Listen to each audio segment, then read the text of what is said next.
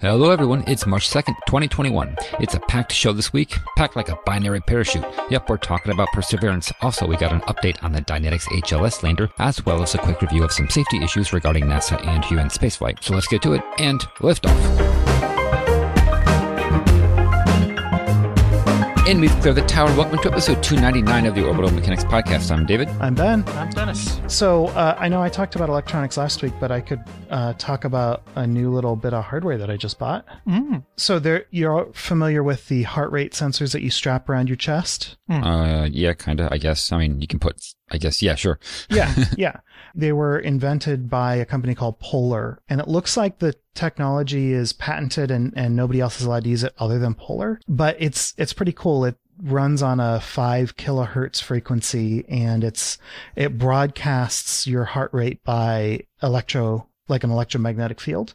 So to receive the signal, you have to have a coil that can pick up the the magnetic field. And so um, we just bought my partner and I just bought a, a stationary bike, like a, a, fairly nice stationary bike, not um, what's the really expensive internet one? Oh, yeah, not a, Oh, not a Peloton, Peloton, right, right, right. Um, and so it, it's got uh, a heart rate monitor built into it, so you can you know display the output of Hmm. one of those straps. And my partner uses a um, a Fitbit but I don't have a heart rate monitor strap. So I, I literally have just been using an app on my phone that uses the camera to look at the color to do um, um, optical pulse, not pulse oximetry, but you know to to count pulses in your finger. Um, and it it kind of sucks. So I was like, okay, well I should probably just buy one of these uh, heart rate straps, and they're like really expensive. And I was like, well, if I'm gonna put that much money into it, I at least want to be able to like access that data myself. Um, and so it turns out that Adafruit sells a heart rate strap and an OEM polar receiver. Uh, it's just a tiny little chip with a coil um, and, and a little logic chip. Um, and it just pulses a pin high when it detects a heart rate. And so uh, they they sell this whole kit for uh, that and and like an LED and a resistor and a little tiny proto board. Um, but they sell this whole kit for like uh, I don't know forty bucks or something. And uh, so I picked it up, and so now I'm um, doing a little um, Arduino project where um, I have a nice uh, a nice uh, OLED screen that can display your historical heart rate and uh, numerical heart rate output and a little heart that flashes every time it detects a heart rate, a heartbeat. And it, it's, it's fun. I, I don't need to use it to use the, the strap. I can just look at the display on the bike, but you know, I wanted to be able to do a heart rate, uh, a little heart rate monitor project just cause it's fun.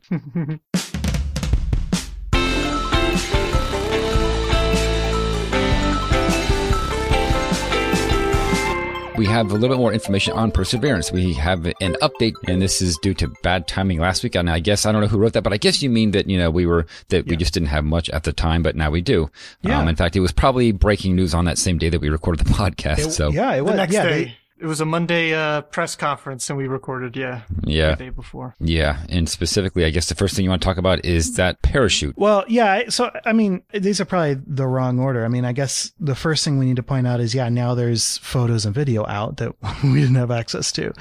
But Very the- good videos. Yeah, the video includes, I mean, fantastic views of the of the rover and the uh, the sky crane flying away and, and everything. But the parachute is uh, notable and kind of became a thing on the internet this week. And uh, so so it's you know this typical um, four ring parachute that that we're familiar with um, going to Mars. Well, and, and heck, you know, here on Earth, like uh, Naiad basically did the same thing. And so it, it has these kind of broken colors. When you think about like a three parachute system, um, I think Dragon might do it, but also uh, Orion does it. Each of the parachutes has a distinct color pattern uh, so that you can identify which parachute is which in, in your data collecting efforts, I guess. I was going to say in case of failure, but you probably uh, probably would always like to be able to identify uh, which parachute is which. Um, and in this case, it's just a single parachute, but it has these alternating like color bands almost. Concentric rings. Yeah, yeah, it's it's four Yeah. concentric rings, three big ones in the middle, and then a gap, and then a small one on the outside. and people saw these these color alternations and, and it's clear when you look at it it's not just segment identification for segment identification purposes alone right because then you would expect mm. um, you know more regular patterns probably um, you know binary patterns. And it's it's much more random than that. And so then the next thought is well maybe they didn't want to just do um, you know something super simple because they wanted to make sure that they had uh, no rotational symmetry and maybe they need to be able to collect data from a much smaller portion. So if you can't see the whole thing, you know, maybe every intersection can be unique or, you know, if you have two intersections, you can uniquely identify uh, your position. Uh, but it turns out that they encoded a message and this is so cool. trbinsc, uh, a user in our Discord chat, um, actually solved it on their own using some MATLAB code, and and we'll link to a screen cap of that. Um, and the MATLAB code is is really satisfying because you see exactly how it works. But then they also they built a very very nice looking uh, output.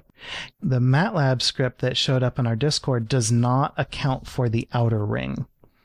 Um, and that also was identified. Uh, the, the message in that was identified. So, uh, in the show notes, we'll link to uh, Adam Steltzner's um, really nice visualization. Of course, Adam uh, is able to post something very nice as soon as people start figuring it out because his team had a lot of time to work on this graphic. But uh, I guess spoiler alert: if if you want to go work on it yourself, um, absolutely pause the show and go do it. That's awesome. Um, but spoiler alert: the encoded message is "Dare mighty things," and then the latitude and longitude of JPL in Pasadena is is the outer ring.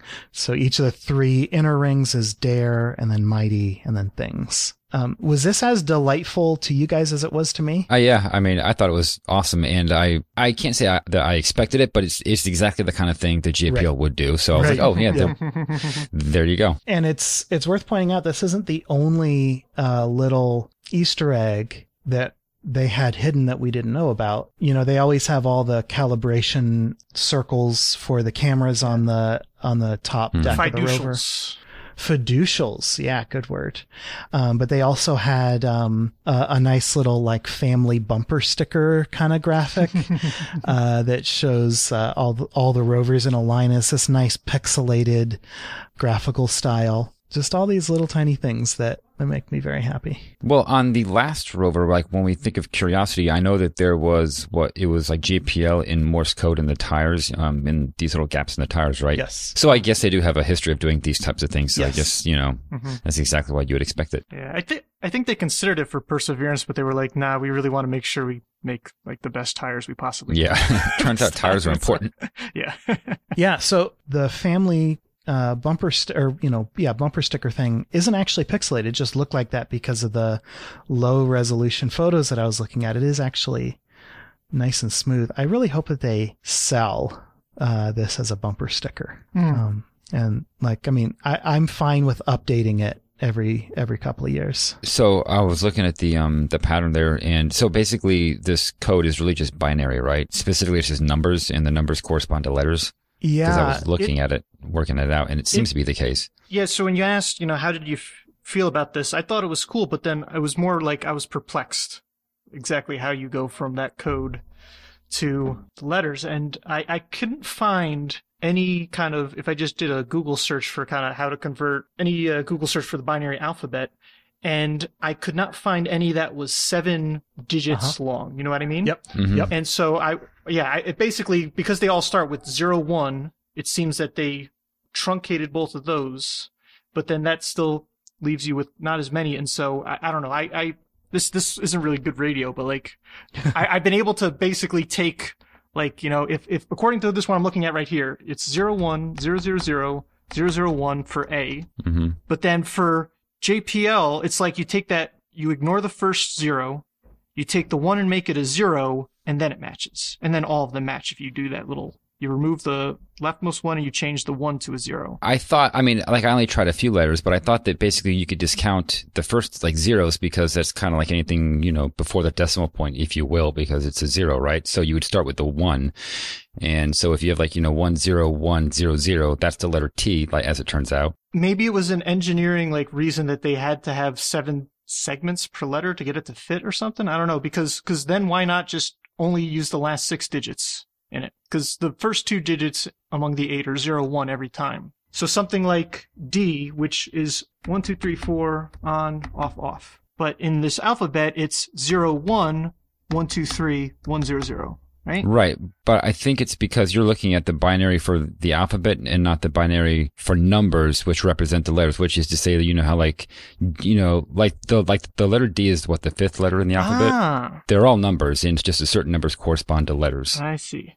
And that that does work, except I guess in the true binary alphabet they start with a zero one just to maybe flag it as this should really be a letter and not a number. Yeah. So uh, the the issue all comes down to the phrase binary alphabet. Like, how how do you encode uh, a 26 bit number, right? Because that's essentially what what words are. Um, how do you encode those 26 different values in X number of bits? Um, and so, you know, ASCII is one way to do it. Um, just numeric, you know, putting them in, in order is another way to do it. So in this case, um, what made things a little harder is the fact that it looks like it's actually um, 10 bit chunks, but since they had so many segments, they just spread them out so that it's so there are gaps that don't actually encode anything. Um, and the fact that they kept those as white actually helped some people uh, put put it together. Oh, that's cool. Yeah. So it, it the the issue here is really picking a start point, um, picking your the length of each uh, uh, the length of each binary word, uh, and uh, and figuring out the the right way to arrange things. Yeah, and I'm I'm guessing that the reason why it's seven is because there's some character in there that requires all seven. I don't see which one that is, but there might be one. I don't know. Maybe when you get to the numbers in the outermost bit, then you do want to care about the uh because it looks like the 118, for example, starts with an on, so that makes it different from every other. Right? Oh, 'Cause It's true. going Yeah, yeah, yeah. clockwise Yep. as it spirals out. So that might be it. The 118 might be the reason why they needed the uh, the seventh. Yep. And then yeah, so it's yeah, it's the I think the 10 bits on the outside or they needed the 10 bits for each one on the outside because they get up to like 118. Mm-hmm. Yeah. Yeah, that's that's really bad radio. but it's Yeah. so, it's But that was fun for like Yeah. me at least. now I have an understanding. So I'd love to hear what you guys' uh, favorite part of the video was, but I think for me it has to be the the divert. I mean, like seeing the um, the sky crane pitch over, slide sideways, and then pitch back to vertical. I mean, like it it it looks so solid and so clean cut. Um, it is is just incredibly impressive, and it, it makes me feel happy because it's you're you're seeing the intention of the code uh, like like that software is doing a thing and it's easily readable just from the video. Like you look at it and you know what it's doing. It's not fuzzy and ambiguous like a lot of a, a lot of this kind of output is. You know, because it's you know getting buffeted by wind or whatever. Um, and it, you just look at it and you go, oh, okay, we're pitching over. All right, we're done with our uh, translation. Now we're going down. It just it was very good. It was a very big diversion, which is why I, think it was, you know, so noticeable. That was a hard bank pretty much. And I was like, oh, is that what that is? Because yeah, because I saw it and I was like, is that their actual, you know, avoidance maneuver? Because that was a big maneuver that they just made. Or am I seeing something else? But apparently that's what exactly what that was. And so it very much worked. I don't have confirmation that that is, but I'm I'm assuming that's what it is. Just after it stopped, I did hear someone call out terrain relative navigation maneuver complete or Mhm. something like that. So Yep. Yeah, that was very impressive. The video overall, so good compared to Curiosity and what we got there, you know, which was obviously a lot less. This was just like they had cameras everywhere and they were recording. These weren't little snapshots. They were, you know, it was just like full on video. And I was kind of, Mhm. I was kind of blown away by that. And when when the cables are severed and the descent stage zips away, that was hmm that was I think the craziest thing. The, every and right, everyone on the internet was calling like posting pictures of Skynet from Terminator, of course. but like that that did really look like like I could, I wasn't prepared for seeing it look like that. so that is your Perseverance news for this week. I'm sure we'll have more next week, but now let's move on to Dynetics. Uh, they have completed their preliminary design review for their HLS lander. The Dynetics concept is the one that I think that we're all pulling for, and I think most mm. people are. So, um, yeah, let's get an update on that. So just to kind of right, get everyone back up to speed, right? So in 2019, uh, right, NASA gave these uh, Next Step Awards, uh, uh $45.5 million to 11 different companies to develop prototypes for, you know, a human landing system. And then uh, it was last year, uh, I think in April, uh, Next Step 2 awards were given out. And this was basically where NASA, this was the big news, right? NASA selected uh, Blue Origin, Dynetics, uh, and SpaceX, right? Where Blue Origin was leading a, a, a very large team. And, and Dynetics also has its own kind of like number of other, you know, subcontractors working for them, including, I think Sierra Nevada is part of them as well, if I remember correctly. But, um, the the upshot is that you know this was a much bigger you know uh, just shy of a billion dollars uh, between the three companies, um, and this was to um, basically develop and demonstrate you know a lander, uh, and then finally the, there'll be you know another set of awards after down selecting to two, uh, where they'll actually go and uh, solicit for uh, the landing services itself. And so um, this uh, down selection uh, decision should be coming any week now. So that's kind of what the, the, the real news is now. Um, because, I mean, we're going to see basically which of the two, because they're all about competition, right? They want them, right? This is, you know, these are commercial landers and we, we've always had, you know, a commercial component to, you know, our space program, even back in Apollo days. But uh, this is kind of, I don't know, more commercially than ever, it seems. Especially yeah. in the case where something like SpaceX, where, you know, it's their wholly developed uh, uh, rocket is also their landing system, right? Or at least the upper stage Starship. And so, um, it, should have been announced by now, but evidently they extended the contracts uh, uh, till the end of April, so that way they can make this a bit smoother because they're running a little bit behind.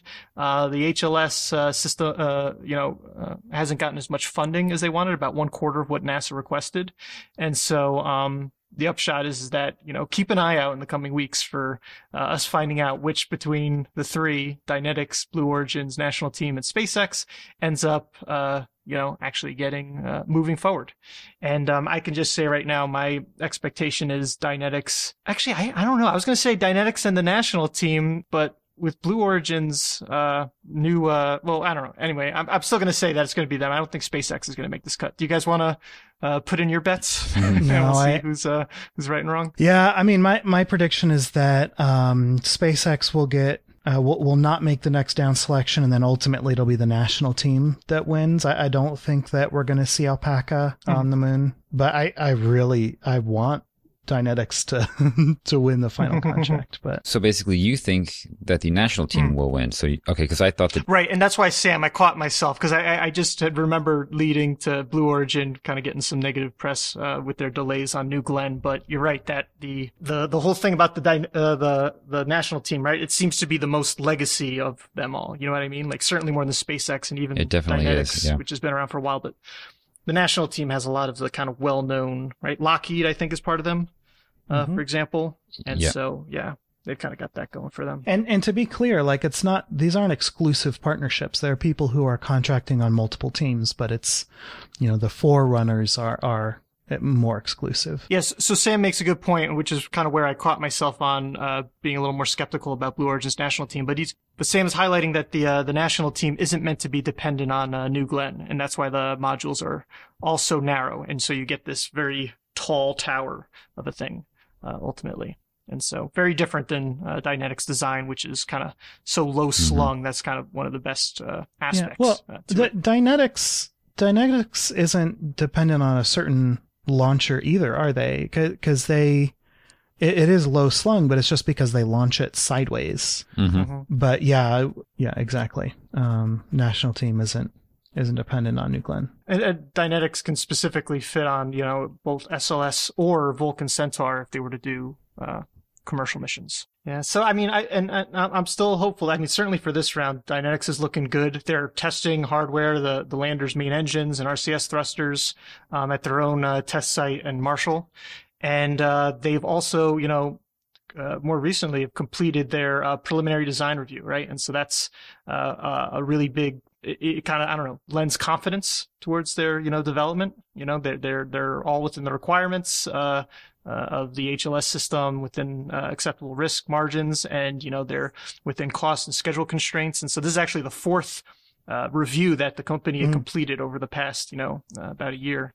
And so I think with all that kind of going for them, I think they'll they're they're looking pretty good for getting this uh, uh, making it to the next round. But uh, we'll see ultimately what happens. So you both are expecting that the national team will win just because you know they are the big kids on the playground. Not me. No, no. I'm oh, still not you. Okay. I, am thinking they'll they'll they'll make the down select. But my, my prediction for who ultimately lands on the moon, I think uh, I think both of them will. I think Dynetics will first, and then national team will, you know, a year or two later. Oh, you, you think that they will select two HLS contractors? I do. That's really interesting. I can't remember, but did they specifically point out that they were not necessarily going to select just one? Because I think maybe they did, but I don't exactly, remember now. Exactly. They, they, and and and that's kind of. I think you're right. Yeah, yeah. Yeah, and and you know, there's there's this idea that they really want to have this competition, and so once you down select one, the competition evaporates. And so if the idea is for a longer term, more sustained lunar mm-hmm. ecosystem, you don't want, okay, here's the one that's going to do our, first, you know, our Artemis 3 landing, you know, and that's kind of, that's that. You know what I mean? Uh, if you want to keep it going, then keep them in competition.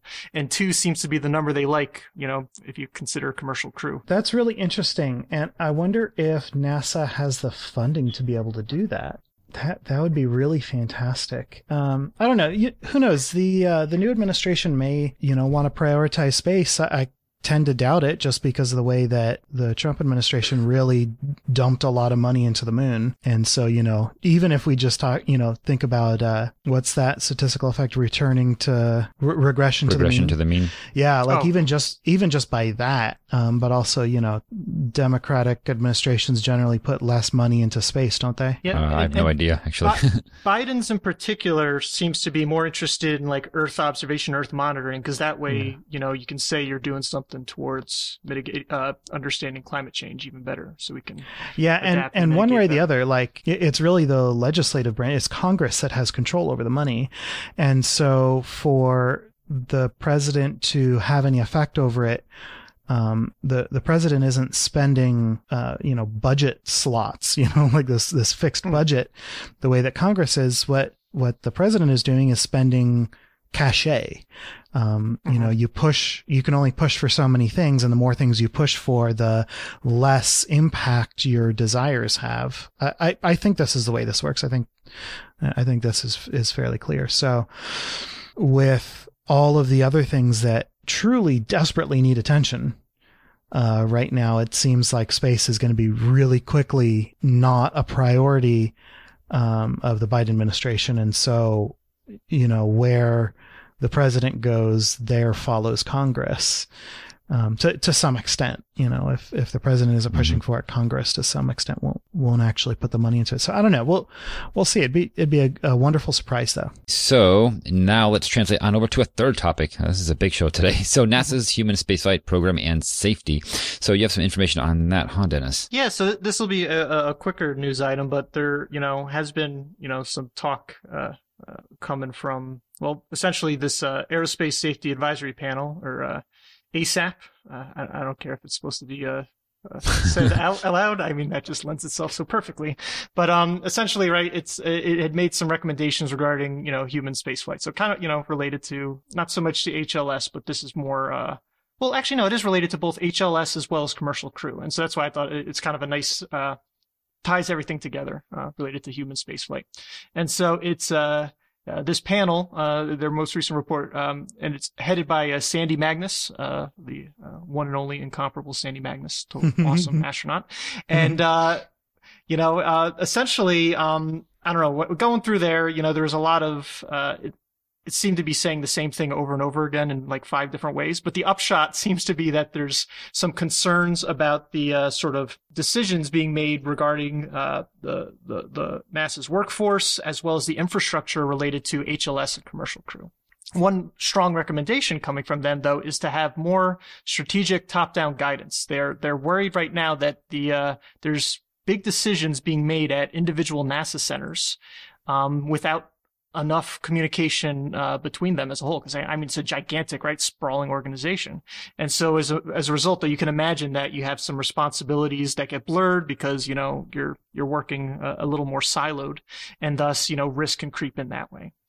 And so that's that's uh, one important idea there. But you know, at this point, you know, HLS is still you know years away, even uh, when you're as optimistic as you can get. But when it comes to commercial crew, right? We've seen SpaceX has already flown, and you know those you know their missions so far have gone, you know, wonderfully. Uh, they still have what uh, crew two that needs to, or sorry, is it? It's still crew one. Um, it was, you know, they had the um, Doug Hurley and Bob Behnken, uh, the demo crew. And so, but now, now, now crew one is still on orbit and doing a great job hanging out there. Uh, I think they'll be coming home in a couple weeks when uh, crew two then goes up there.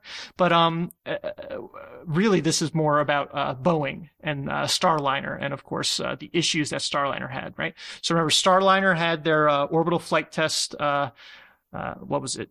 December of 2019. I remember I was home for the holidays visiting my family. Boy, is and, that um, long ago, huh? Right? Yeah. Dang. Was, two Decembers ago. And, you know, they got, they got on orbit, but they did not make it to the, uh, space station, right? And so this was an uncrewed, you know, uh, flight test.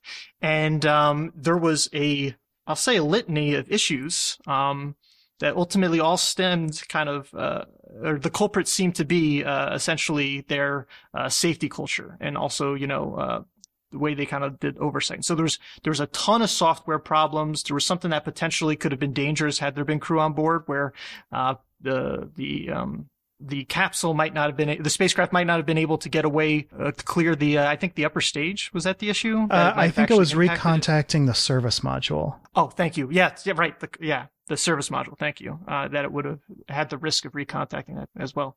And so, um, right, software was kind of the buzzword. There were so many issues uh, related to the, the, the software. So you should you should check that out. We had actually um, uh, Emory uh, Stagmer came on the show and gave mm-hmm. us a great little. Uh, not great little, but he just gave us a great, you know, rundown on uh, what happened. It had to do with the communication between the rocket and the spacecraft and all this good stuff. And so the upshot is, right, like Ben, with your surprise, a lot of time has passed. And, you know, to be fair, Boeing has, uh, completed 95% of the recommendations that NASA, uh, uh, gave them. Uh, but, uh, NASA, part of this uh, sort of review is that NASA, you know, is supposed to take action on a sort of holistically addressing Boeing safety culture. And so this was called the, you know, it's everything's got to be an acronym, the Organizational Safety Assessment or OSA. And uh, what's you know this is all older stuff right now but what's in the news is that this osa this uh, assessment has been postponed um, uh, nominally due to covid although uh, some people kind of rightfully wondering uh, you know aren't you able to still sort of you know remotely assess people especially since a big part of this is going to be interviewing individual employees you know everybody from technicians to senior managers. And so with this delay um, the the review is going to the osa review is going to take place after uh, the orbital flight test 2 which is uh, the next uncrewed sort of repeat that you know boeing uh, I, I, they said that they were going to just do this on their own you know it was unprompted but i'm pretty sure they probably knew that they would have to given how uh, many issues that uh, the first flight test had. And so um, right now that is coming up in april it's it's currently scheduled for. And then just, you know, longer term, hopefully that'll go well. Hopefully everything will just come together smoothly and, you know, you know fingers crossed.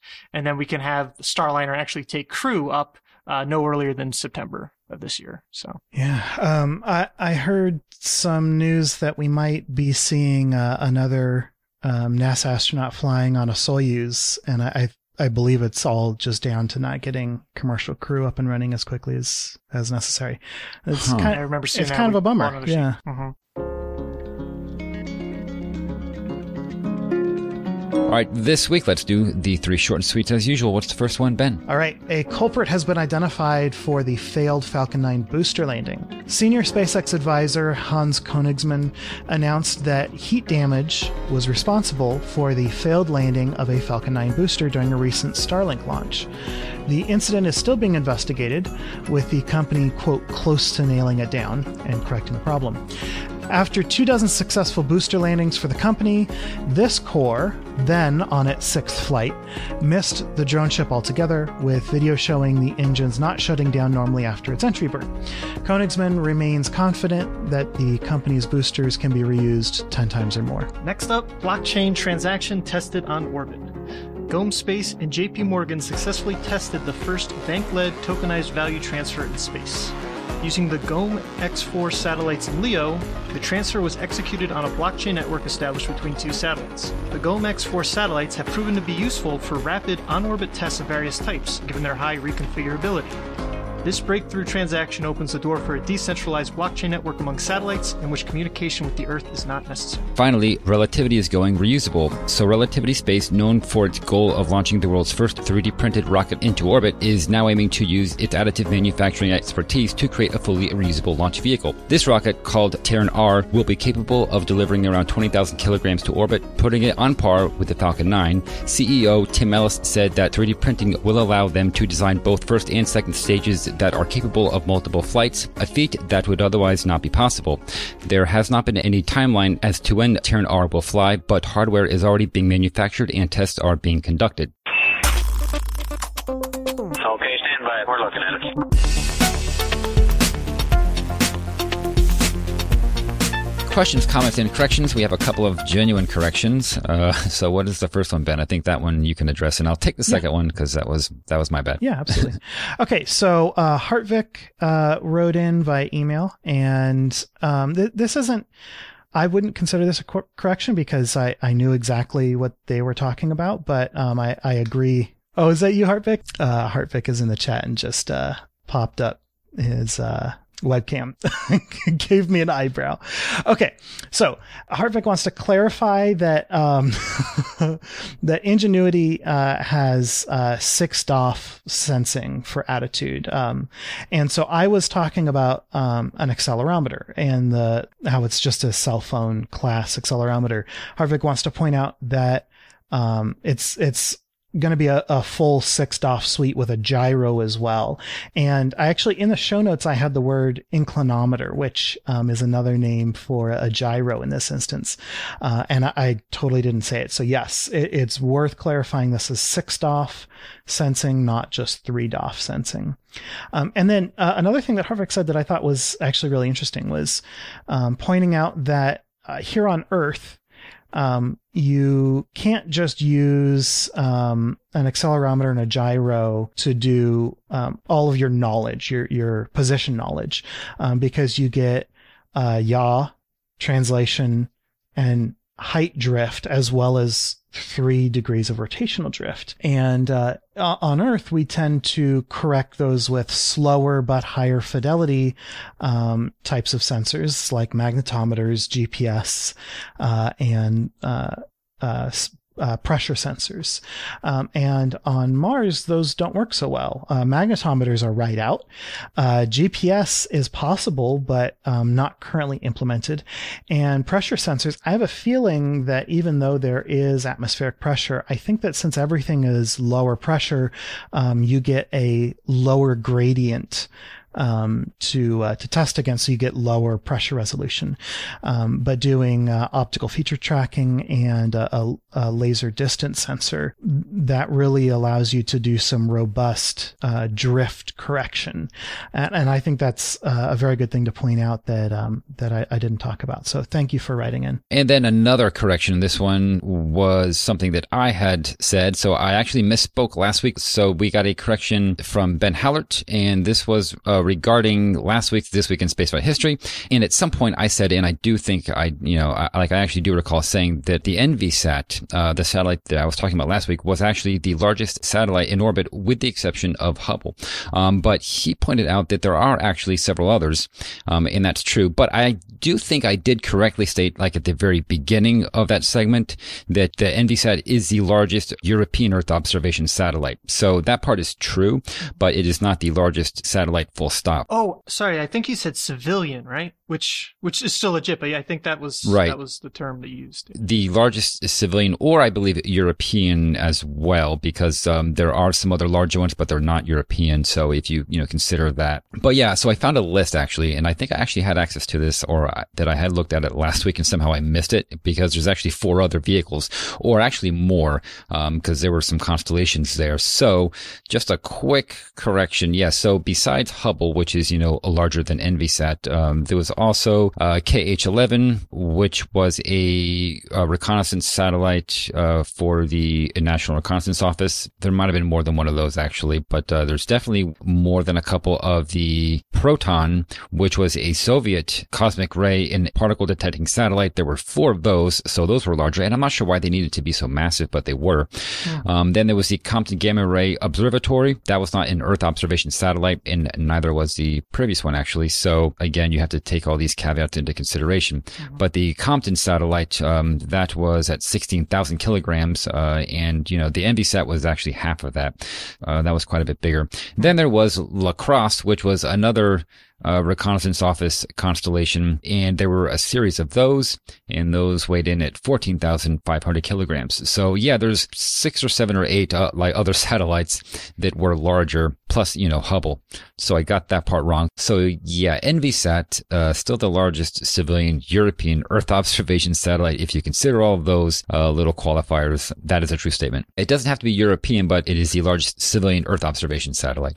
That's a, that's a lot of qualifiers. Let's move on then to this week in spaceflight history. Got a couple of winners, Ben Hallert and Chuba Dracosi, just those two. That's it. So I guess good clue. And, and the clue was once you pop, the fun don't start. Yeah, I like the fact that we we had to go back to like our core uh this week in spaceflight history guessers to to get two correct answers like Yeah. we we stripped away everybody but the core. All right, this week in spaceflight history is the 5th of March, 1999. It was the launch of the Wire Space Telescope. Uh, not the WISE Space Telescope. I think every single person uh, working on this show, plus uh, at least I think Ben Howard also said uh, WISE by accident. I think I think all three of us um, at, Yeah. at one point or another uh, confuse the two. All right.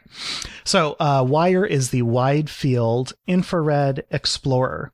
It was launched on a Pegasus XL into polar orbit. Y- y'all know I'm a fan of air launched rockets, like uh, who isn't?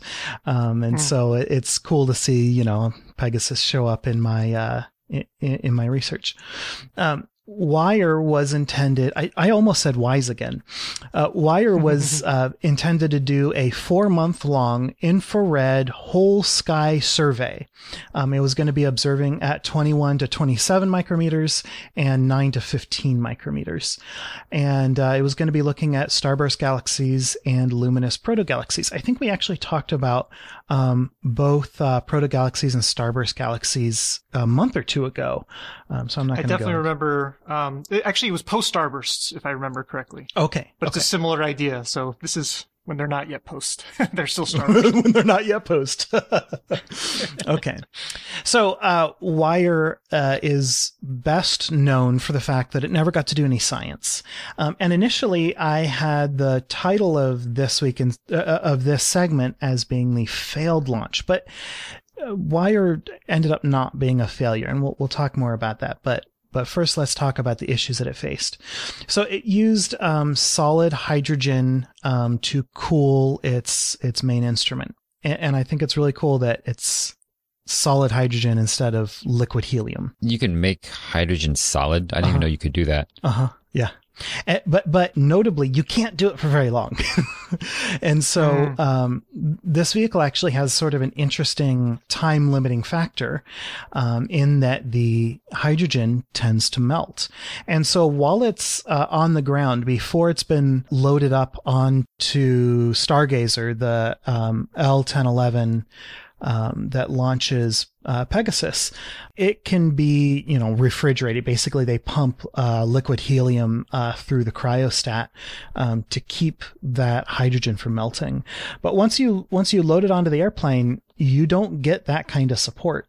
And um, it, it's kind of interesting that they were able to launch this on a Pegasus because if they launched it on uh, a traditional uh, ascent vehicle, you could have that cooling uh, way up till very, very late in the launch sequence. But because it's launched on a Pegasus, you know, the, you're going to fly around in the air for a while before you're able to actually release the, the vehicle. So they have about nine hours that they can survive without the ground cooling equipment so to to maximize life on orbit once they get up to orbit they open um, a, a, vent that is connected to the secondary tank. Um, and I was not able to totally pin this uh, this flow down just because it was something that I put off to the very end of my research, and then we um, wound up running out of time.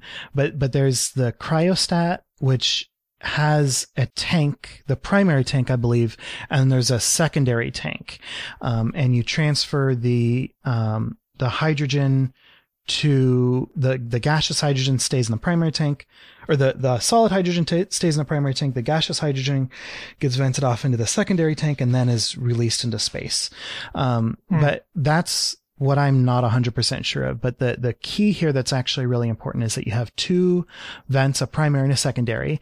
And even though you're going to um, dump a reasonable amount of energy into the phase change, um, the real cooling power comes when you release that helium out into space. And so as they're ascending into orbit, you're boiling or you're, you're melting off. Uh, it's actually probably subliming, I'm assuming.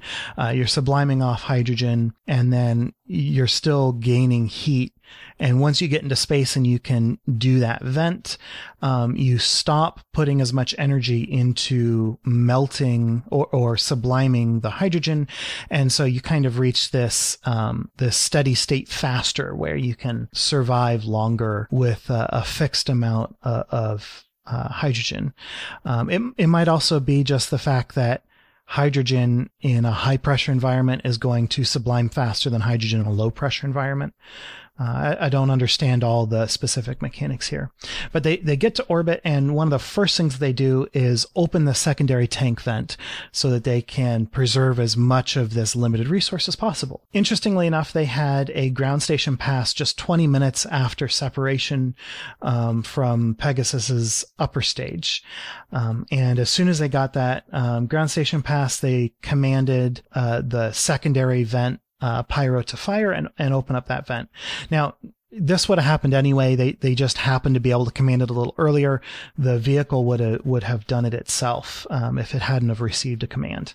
Um, so they they popped the vent open while they still had um, ground comms, and when they did that, they saw the attitude control rates increase. Basically, uh, the vehicle experienced some thrust, and it um, had to push harder against that thrust to maintain its attitude. That's totally normal. That that appeared totally normal because that's what you expect when you do uh, this first this first blow off vent, right? The hydrogen vent is intended to be non-propulsive because you're trying to point this vehicle in a very particular direction, but you get uh, a decent amount of hydrogen coming out. It's it's gonna apply some off off axis thrust and and uh, um, push you around and make you point in different directions. So that's 20 minutes after separation. Um, then 90 minutes after separation, they got a second ground station uh, pass, and um, this time they commanded um, the instrument electronics to come online. Um, they commanded the secondary vent to open a second time. Uh, I don't know if it's just the way that they have these commands set up or if they just really wanted to make sure that it worked. Um, and then they also commanded the primary vent to open. The instrument electronics package is called WIE, the Wire Instrument Electronics. Um, and they command, when they commanded it on, they checked the cryostat temperatures. They saw elevated temperatures, but they weren't exceedingly high and they kind of, uh, fit well within their expected temperatures, um, for sort of recovering from, uh, the launch. But while that temperature didn't seem out of whack, uh, the attitude rates definitely were out of whack. In fact, um, just 90 minutes after separation, the, the ground controllers thought it was pretty clear that they were um, uh, almost about to experience a control loss. They were they were pretty close to having a big issue. Um, as they got uh, subsequent tracking passes, um, they found that the temperatures indeed did get to uh, levels that were um, pretty nasty. They they were just not gonna uh, not gonna be able to survive uh, these kind of temperatures, and the attitude rates, even more importantly, were getting uh, more uh, or fa- faster and faster. And it it turns out that they actually um, the vehicle actually ended up overwhelming the control mechanisms. They had RCS thrusters as well as magneto Um, and, and the control systems were totally overwhelmed and things started spinning. Uh, in fact, it ended up spinning, I believe, uh, around 60 RPM. Um, so a revolution a second. That's that's too fast. um, what what's really cool is that we figured out what was wrong very early on, even though we didn't understand the cause when the WIE was uh, was powered up during that second ground station pass, one of the things that it does is it actually takes an image, um, and it, it's able to take an image at the focal plane, I believe. Um, so it, I, I, think there might actually be a hardware configuration that changes, but it, it's basically able to to check the CCD. Um, but in any event, no matter how this image is taken, it was taken and it showed a lot of light. um, there's a cover that um, is supposed to be on the front of the spacecraft to protect the instruments and to keep the cryostat nice and cold. And that's super important. The way that uh, the way that wire um, begins its life is by pointing at Earth, sort of a, a safety mode, not not quite you know a full on safe mode where you're trying to recover from an issue, but it's you know while you're doing this um, this checkout phase, you want to eliminate all the uh, variables that you can. So you pick a, a, single orientation, which in this case is pointed straight down at Earth. And that dust cover protects you from the heat that Earth is constantly giving off, right? It's Earth is being heated by the sun. You have an IR instrument. It's really good at soaking up infrared uh, energy. When when they took this photo, they could see that even though the photo wasn't, um, you know, focusing on Earth, it's not like they could see trees uh, or license plates. They could see that there was more light coming in through the aperture than they expected. Um, further evidence was provided by NORAD. Uh, NORAD actually, you know, did their tracking, uh, their their radar tracking uh, thing that they do, and uh, they actually could see two uh, two bodies. They could actually see the dust cover uh, floating instead of being attached to wire. So pretty early on, they they knew what the problem was. Um, the dust cover had come off too early. It had overheated uh, the cryostat, and the cryostat boiled off all of its hydrogen. It's it's very unfortunate. Uh, the the spin is due to all of this hydrogen boiling off and being vented overboard, and that kills your your science mission. You you don't get to do science with this instrument. And I will talk about the science that they were able to do with this vehicle, but first I wanted to talk about this failure. Um, and it, it makes me really happy just on a personal level, uh, I started taking a circuit design, uh, yeah, a, a, circuit design class. Um, MIT is fantastic. They put a lot of video lectures and, and, course materials up online for free. And I decided, you know what? I, I would really like to learn more about circuits. I don't need to be an electrical engineer. Um, but I do enough electronics projects that I, I kind of just do blind, um, hoping I can correctly calculate the resistor that I need to keep from blowing out uh, an LED and, you know, and I mostly just follow pre-built schematics and kind of, I can adapt them a little bit, but I don't really know what I'm doing. So I wanted to learn more. And one of the really interesting things about this particular class is that it starts off by talking about abstraction and how the real world uh, follows physical laws. Um, and we can do all of the design works, specifically talking about electronics, but we can do all the design work that we need to from base principles. Uh, if we really want um, to design any electrical circuit, we can do so um, from very, very fundamental laws of physics. But instead, uh, we choose abstractions that are handy for the problem that we're working on. And we build higher and higher order abstractions the higher up we go. And, and that allows us to get all the way up to, you know, video games, right? Right. Uh, yeah.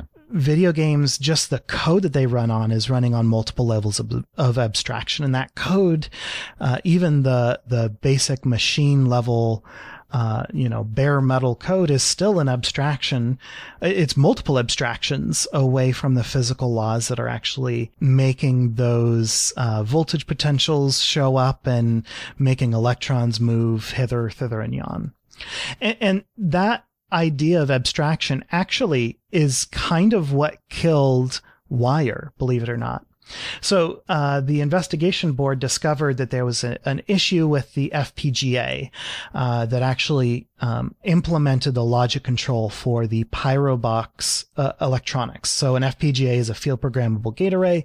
Um, you can think of it as as a microcontroller. And so what happened is that this particular FPGA that they picked has, uh, you know, a bunch of flip flops in it, and the state of those flip flops is not static. Um, the amount of time that the FPGA goes without power actually has a, a direct effect on the initial state of those flip flops when it is powered up. That's basically to say that this FPGA is not a non-volatile memory uh, bank, right? This isn't a chip that you can set values in, power it down, and then expect those values to be present when you power it back up. So th- this seems like a fairly obvious uh, quality of an FPGA, um, but because of some interesting abstractions that the designers were using, it didn't seem to be a problem. Mike in the chat says, ah, flip flops that aren't reset to known values at power on. Here's the thing they did go set uh, all of these values.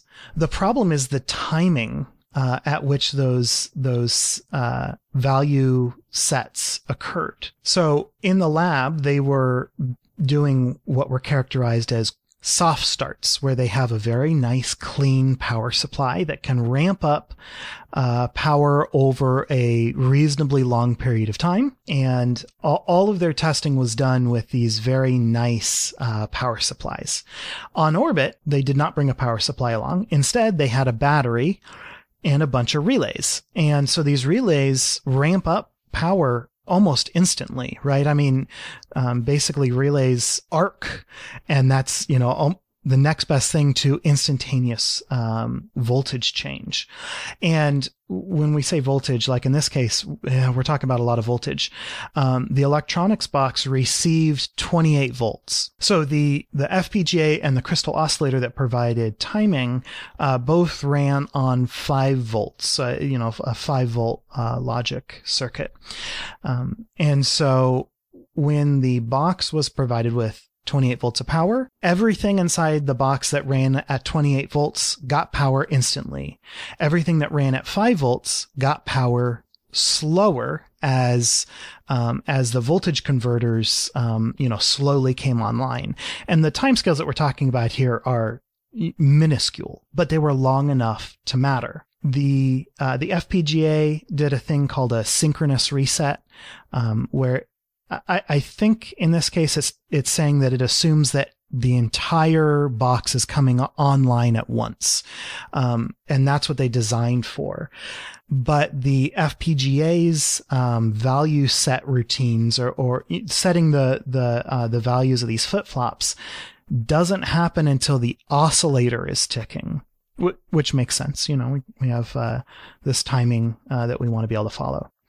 Um, and because the logic voltage took longer to come up to five volts, or in other words, took longer to get to the point where the oscillator could start ticking over. The FPGA's initial flip flops, flip flop states really, really mattered because that's what the you know the actual electrical logic um, ended up being based on for just a hot second. And those uh, logic states weren't where they should have been. Um, for both the arm and fire signals, we really want those to be off when the system starts up.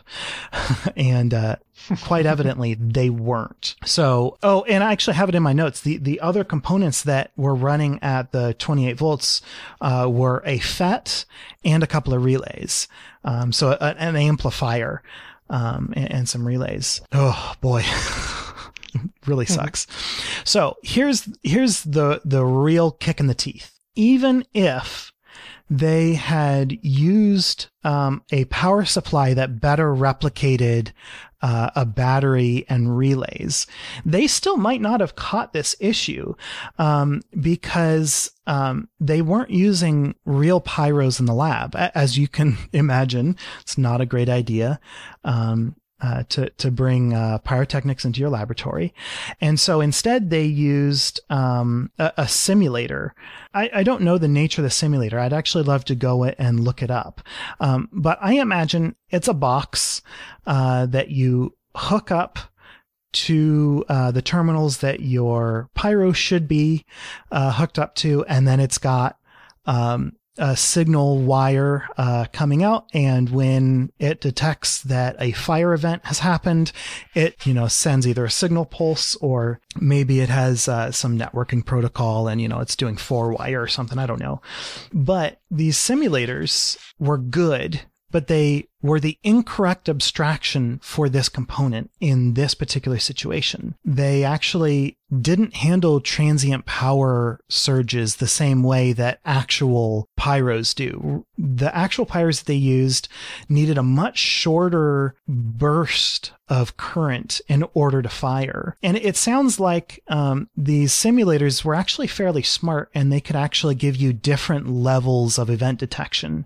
Um, and in this case, the um, the investigation board found that uh, the simulators were not unambiguous in this situation. Um, they could have detected this transient power as a potential firing event, um, but it wasn't super clear that they had detected it that way. And so, you know, it's it's one of those things where they kind of were buried under um, multiple mistakes, and on the face of it, it all seems totally reasonable. I can't actually uh, bring Pyros into my computer lab. So I'm going to use uh, the simulator that has long heritage, and you know probably my boss uh, told me to go requisition one, uh, and and we had these on hand. They assume that their power supply was a, was a reasonable facsimile. And in a lot of cases, you do. You know, you, you have a power supply and you go, okay, let me just switch this on. There we go. And we're good to go. And it, you, you have to pick your abstractions very, very carefully. And you have to have a lot of knowledge to be able to do that. And it's just, it's interesting the way that all these things lined up and, and kind of wound up with us losing this, uh, this valuable science mission. Mm-hmm. That's an interesting way of putting it. You have to choose your abstractions wisely. I think that's what you said, right? Mm-hmm. That's, uh, yep. yeah, I've, I've, I've never heard it put quite that way, but yeah, that's absolutely true. And what's the more, common or the more, I don't know, just the more prosaic way of putting that. Like you have to test what you fly, fly what you test. Yes. Yes. There, yeah. that's it. Yeah. Basically test what you fly is shorthand for, you know, abstractions are great, but you need to wipe all of your abstractions out and use the actual physics, right? Mm-hmm. you yeah. need to actually bring the real physics into play. Yeah. And, and the uh, investigation board was actually able to replicate this failure uh, in the lab. They, you know, went and did all the investigation and went, "Oh, I see the problem," and uh, they they did actually replicate it. Which is interesting because it can be replicated, you know, like mm-hmm. in a lab. So yeah, I mean, right. you can do it. They just kind of didn't yep. want to. Is is kind of what it seems like to me, you know, or or didn't know how to. I don't I don't know where the flaw yeah, lies. Yeah. So I saved the best bit for last. Let's get this sour taste out of our mouth um, and enjoy wire being excellent. So, um, the main science instrument is a bust, but there's a guy uh, named uh, Derek Buzowski, I think, um, and he was a researcher um, at UCB, and he had been studying uh, stellar seism- seismology. I don't know why that wound up being such a difficult word.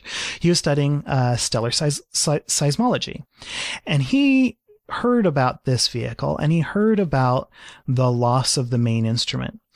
And I don't, I genuinely would love uh, to get in touch with this guy and find out how he even knew that this was a possibility. But he found out um, that the star tracker on board um, was actually a really good telescope in and of itself. Granted, it's a two inch aperture telescope, um, but for some purposes, um, Buzowski said that a two inch telescope can be better than a 10 meter telescope on the ground. Um, and, and the big thing here is time on the instrument. Um, he like I said, had been studying uh, stellar seismology, and you you do that by looking at brightness levels, basically, um, but you have to do so over very long periods because stars are so incredibly variable that to find these long period oscillations, uh, you need to be able to collect huge amounts of data that are just impossible to do with with ground based telescopes that are that are high demand uh, or or I suppose uh, difficult to do with space-based, te- maybe even more difficult to do with space-based telescopes uh, that are in high demand, right? And so he was able to get um, just months of data um, using this tiny two-inch telescope, and and he ended up finding the perfect instrument for his means. He said that um, that Wire was fantastically good at pointing, um, and that the CCD in this star tracker was actually better uh, than most star trackers uh, use, or at least better than Wire actually needed for uh, its whole whole sky survey. And so he was able to get observations every 10 seconds lasting for months. Like, how cool is that? And so he, he was able to make the first observations of stellar seismology, so star quakes in a cool star. This had been something that um, that astronomers have been trying been trying to do for 30 years. Uh, was to see this in in a particular type of star and nobody had been able to do it until he did. And he's actually uh, been praised as uh, initiating a new field uh, of astronomy that basically stellar seismology hadn't really gone anywhere um, until Buzasi got his hands on it. And one one of the cool side effects that you know this is really Dennis's. Uh, uh, area of interest, not mine. Uh, but one of the really cool things, I mean, starquakes are awesome. Like, I'm not going to say that they're not. But one of the things that really resonated with me was because he was able to do these kinds of observations, he actually was able to um, determine stellar mass without having a companion star. Um, just by looking at the variance in the brightness of a star, he was able to uh, get uh, derive the mass of the star without having to watch its period as it flew around a neighbor. So, so pretty cool. That's Um, wonderful. That that is black magic to me. Those people, because it's a lot of it's a lot of math. Yeah, D- Dennis, I-, I would love to hear you chime in if, if you had uh, any impressions about this this research that you'd like to share. You hit on all the cool stuff. I mean, yeah, like that's that's such a big deal, right? Because you, you you don't have to rely on a companion and using uh, Kepler's laws. You can just go and uh, and also it, it gives you you know you can suss out things about the you know the interior of you know the star, and so that's always a if you if you Google what stellar interiors look like, or you take an astronomy 101, you see this very nice, clean looking, you know, oh, here's a radiative zone, here's convective zone, here's different parts and anatomy of a star is like this, but it, it's so messy in reality, and so using uh, uh, this uh, astroseismology, you're able to really uh, get an idea of what's going on in the interior. It's one of the only kind of ways we can probe the interior. Right. You you can do modeling, but that's not empirical, right? Uh, you Right. can do modeling. Uh, you can look for neutrinos, but that's really just for our sun. Um, and then, you, but if you do this uh, seismology, you can actually go and get an idea of what's happening on the interiors of all the different types of stars out there. So, so Dennis, what what causes these you know super long period oscillations? What what's ringing the bell? I guess. I think the convection happening is what's Okay. ringing the bell. You're seeing, yeah, the, the, the bulk motion of huge parcels of stellar plasma working its way through the uh, the interiors. So it's the it's like the acoustic ringing that is periodic, but the actual quakes themselves only happen when a when a cell happens to get big enough or line up with yeah, its so, neighbors. So yeah, I, I gotta admit, I don't know exactly. Like, I guess the, the, quakes just have to do with just it being maybe just a, a, a kind of turbulent environment, right? Because remember, stars they they rotate differentially, and so. Uh, and on top of that, they also have their magnetic fields getting strung around. That's why you get like Mhm. you know uh, uh, the 11 year solar cycle with the Yeah. sun. But if you basically, they still kind of just have these different modes of pulsating, where like you know the whole star will pulse out and pulse back in, right? You know, have you ever heard of um what are they uh, Fourier modes? Mhm, Like anything yeah. like that? Yeah. yeah. So so basically, you have all the different modes, and so you have something as simple as it just pulsing in and out, you know, as one giant monolithic object, but then also like you know, it squishes along some ac- uh, along one direction while elongating along the other, and it can pulse and wiggle that way. And so there's like all these different modes, and uh, yeah, yeah, we do it on our sun for sure. Uh, in fact, our sun is the only one I think that you get the really really high resolution, higher modes, um, Mm. where you can see our sun is kind of wiggling in different ways. I don't know how else to describe it other than Fourier modes are wiggling. No, no wiggling. I mean, w- as soon as you said, yeah, Fourier modes, I was like, oh, okay, Jello, got it. right, yeah. So awesome this week in spaceflight history. I think next week's going to be pretty awesome too. Okay, so next week it is the 9th through the 15th of March.